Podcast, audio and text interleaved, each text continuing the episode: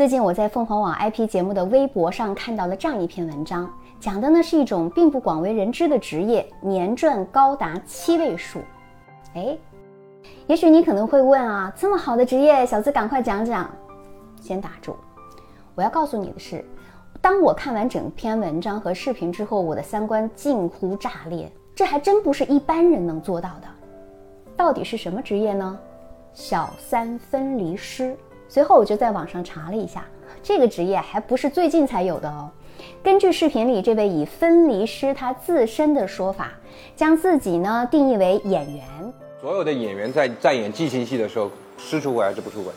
所以你是把自己当成演员？我，我本身就是一个演员。当接到雇主与小三分手的任务之后，通过演员团队的头脑风暴和脚本啊，然后再通过演戏的方式去吸引小三与团队成员产生这种爱慕之情，从而呢放弃对雇主的纠缠，成功之后再想方设法去甩掉小三，跟他脱离关系。说到这儿，我真的是恨不得一个大嘴巴子给他。也难怪网友们义愤填膺。这不就是用一种违反道德的方式去消除另外一种违反道德的行为吗？所以你觉得你做的事儿是正义的？对，还挺有正义感的。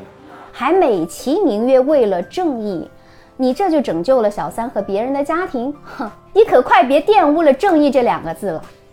更让人气愤的是，这位小三分离师是在有女朋友的情况之下，仍然要为工作牺牲。有女朋友。女朋友支持你干这事儿吗？他不知道，不谈不上支持不支持，他知道我做情感工作，我的工作细节没告诉他。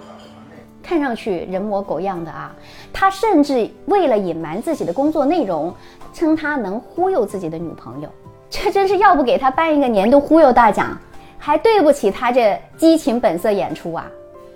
还说什么自己问心无愧，财产全部都在女朋友的名下。虽然他根本没有证，我所有的。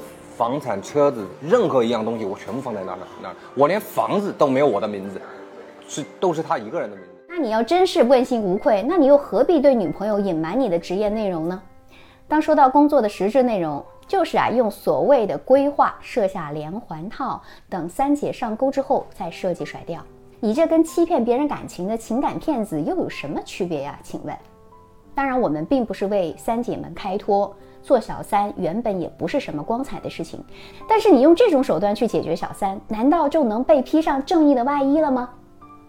即使你用再冠冕堂皇的理由为自己包装，比喻自己是什么治愈绝症的医生，也撇开不了你就是骗的本质。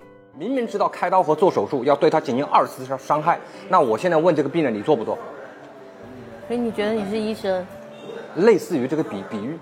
OK，请别来碰瓷医生这个职业了。你们在人性的道德边缘疯狂的试探，这是典型的黑吃黑呀！请问这跟人心人术的医生有什么关系？真的是天壤之别好吗？请你嘴下留德。